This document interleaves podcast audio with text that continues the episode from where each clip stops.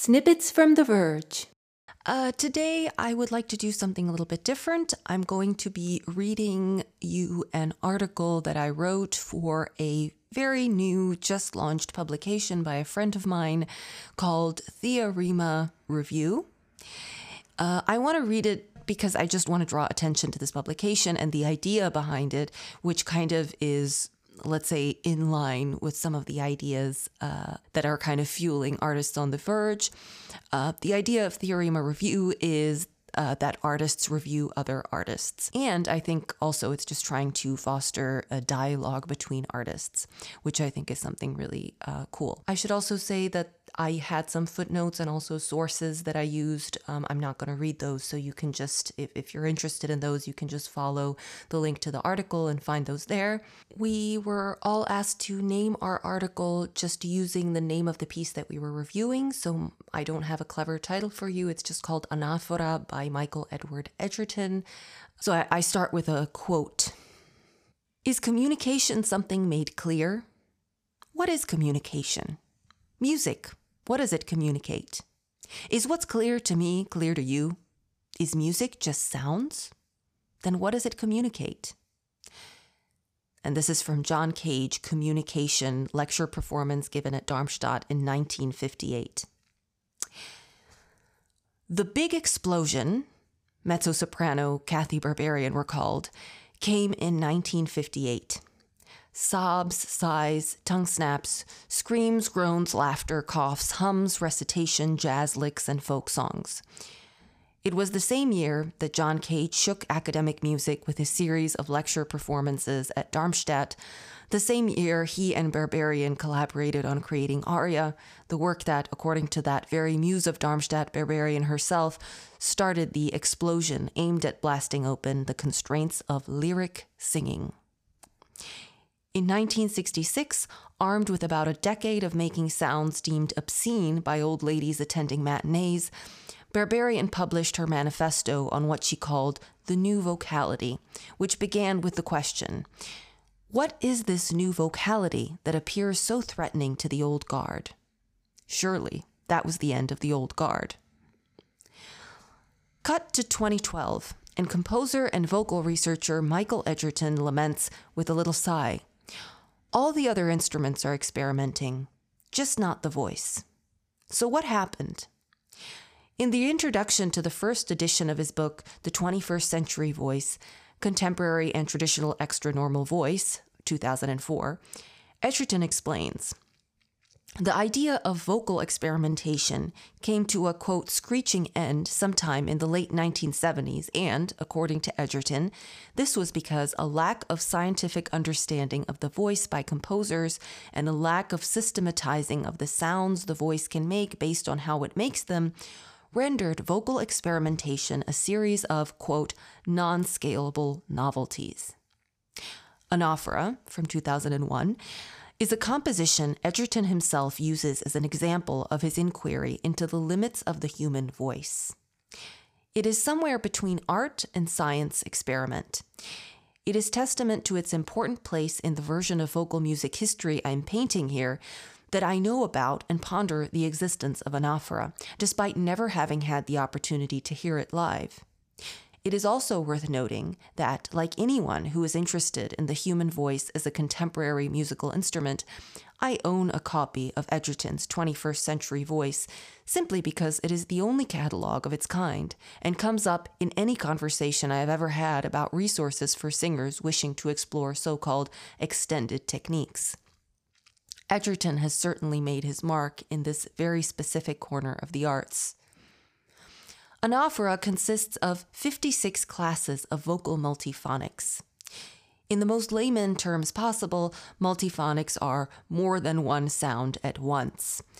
Vocal multiphonics can be as simple as lip trilling while humming, something many singers use daily as a vocal warm up, to something as terrifying as asymmetrical vocal fold vibration and as elusive as a breathy glottal whistle. Only four singers seem to have accomplished this 20 minute feat.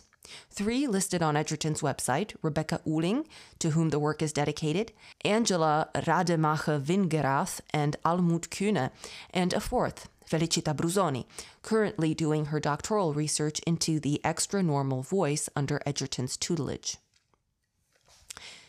The title of the work refers to the rhetorical device of repetition. The score begins with a passage from Shakespeare's Richard II. This royal throne of kings, this sceptred isle, this earth of majesty, this seat of Mars, this other Eden demi paradise, this fortress built by nature for herself. The quote goes on for another 12 lines, followed by the composer's note. And thus the puzzle is presented. In an unaccompanied solo for voice with no text, can the observer find the relation between Shakespeare and here? I'm not sure what this quote in particular has to do with anaphora, other than the employment of anaphora, except maybe that both the quote and the composition could be reduced via a faux-Schenkerian analysis to this, this, this, this, this, this, this.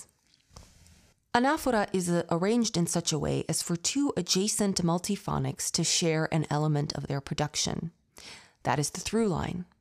It is a through line indiscernible to the ear of anyone who is not either the composer or someone who has learned to perform the piece. The struggle involved in producing each sound is intended as part of the experience of the piece, and this necessitates frequent pauses between different multiphonics. The composition is only sonically coherent if one thinks of it as a catalog, a kind of vocal bestiary, a series of examples. This, this, this, this, this. As I listen to anaphora, I am overwhelmed by questions, which, once I get past the first layer, why am I listening to this? How much longer does this last? Do I have to finish listening to this? Get more interesting.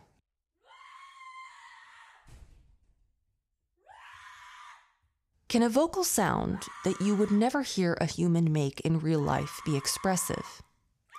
If the only time you would hear a human make a certain sound were in distress or in illness, is it expressive then? And does it then only express distress and illness? Why is the word expressive so often thrown around vocal music anyway, as if to express were an intransitive verb? Expressive of what? Is the fact that the singer's struggle to produce these sounds is intended as part of the piece a theatrical or anti theatrical device? If a vocal noise itself is so unusual as to evoke nothing beyond itself, not even a pitch, is it at once a thing and a representation of a thing? Is this Duchampian then? Is each uncommon vocal noise within this piece a signifier and a signified at once? Why do I not ask myself the same question when listening to other types of music which consist of non musical noises, like some musique concrète? Does the process of sampling add a layer of artifice which somehow makes each noise a representation and not simply the thing itself? Why do I not ask myself the same question when listening to other types of abstract music? Is abstract music also not both the thing and the thing it represents? Does using a pitch system change anything? Since that system recontextualizes each pitch such that it plays a role within a system, does that render each pitch a symbol? And is that what alleviates this feeling I have that I am not regarding a piece of art, but listening to a series of scientific examples? Why do I not ask myself this question when listening to compositions for musical instruments which employ extended techniques, ones which also so often deconstruct the sound of the instrument to the level of noise? Is it simply the fact that the voice is first and foremost a biological structure? Is everything that is unfamiliar also incomprehensible? Is everything that is unfamiliar also disturbing? Is everything that is incomprehensible boring? Why is there such an overlap between that which is unfamiliar and that which is disturbing? And why does that so often, in the context of experimental art, manage to be boring? If most people observing this composition do not understand the physiological processes taking place, is this piece still communicating with them? What does it communicate? What does it mean to understand this piece? is the fact that a composition might make me research a new subject in order to better understand the composition mean that it is communicating with me? Or is it not communicating at all, and, in not communicating, forcing me to answer a question myself? Is that cheating? Am I cheating, or is the composer cheating? Anaphora, at its best, is a study of texture. a training in hearing multiple sounds at once, where before you may have heard just a screech or a gargle. In some sense, it carries on the great tradition of musical etudes. This etude, however, does not put on display the musical possibilities of an instrument or tuning system, but the physical possibilities of a biological structure. The actual experience of listening to an anaphora is therefore not an aesthetic one, like listening to Chopin etudes, but rather, often morbidly fascinating, like going to a natural history museum. In the preface to the first edition of the 21st Century Voice, John Cage is conspicuously absent from Edgerton's list of composers experimenting since the late 1950s with non standard vocal music. In the version of vocal history I am painting, however, the juxtaposition of John Cage and Edgerton is particularly poignant. Cage wanted to explode the European classical music laboratory with questions it was not built to answer. Edgerton wants to reconstruct the laboratory, this time not in the image of the outdated European notions of beauty and masterpieces, which John Cage made a career of criticizing, but rather on scientific cataloging and testing. If the point of Cage wasn't to answer questions but to ask them, or as he said, I have nothing to say and I'm saying it, the point of Edgerton isn't to communicate but to demonstrate this, this, this, this, this. Cage's aria can be sung by anyone, regardless of vocal or musical training. Anaphora has only been accomplished by four singers under the composer's tutelage. The sobs, sighs, laughs, or coughs, which Cathy Berberian referred to as the big explosion, were universally recognizable vocal sounds, which were naturally expressive precisely because they appeared in real life the sounds proposed by Edgerton are unlearnable to all but a few who wish to spend a good portion of life learning them, and I would argue that some, like the glottal whistle, are not universally trainable. And undiscernible to most listeners because they are outside of the sounds most humans make or distinguish. This is an example of the natural progression of any discipline towards virtuosity. Anaphora owes its existence in part to Cage, who was intent on exploding the notion of what musical sound can be, and anaphora may be as far as one can go within vocal music in response to some of the questions Cage posed back in 1958, like, is a truck passing by music, for example. Anaphora is not the answer to the problem of experimental vocal music as a series of, quote, non scalable novelties. Quite the opposite. However, just like scientific inquiry slogs through the tedious trial and error involved in inventing things we take for granted, Edgerton's experimental vocal compositions, anaphora among them, do the grunt work which future vocal artists can refer back to whilst saying something beyond this, this, this. In 2014, in the preface to the second edition of the 21st Century Voice, Edgerton is more optimistic about the future of vocal experimentation. A quote, fragmented cultural economy and the decline of importance of massive score and recording publishers, he writes, have inspired, quote, large segments of artists to push boundaries in ways that resemble times past, with the idea not of selling, quote, to the masses or even to the small market of classical music consumers, but simply to continue that time mandated inquiry into what's next. In conversation with Felicita Brusoni, the singer doing doctoral research under Edgerton's tutelage, I found she, like I, is concerned with the communicative possibilities of the more difficult and bizarre extra normal vocal sounds she has labored to master. Brusoni, like most experimental artists of our generation, thinks about accessibility and talks about, quote, involving audiences more in her performances.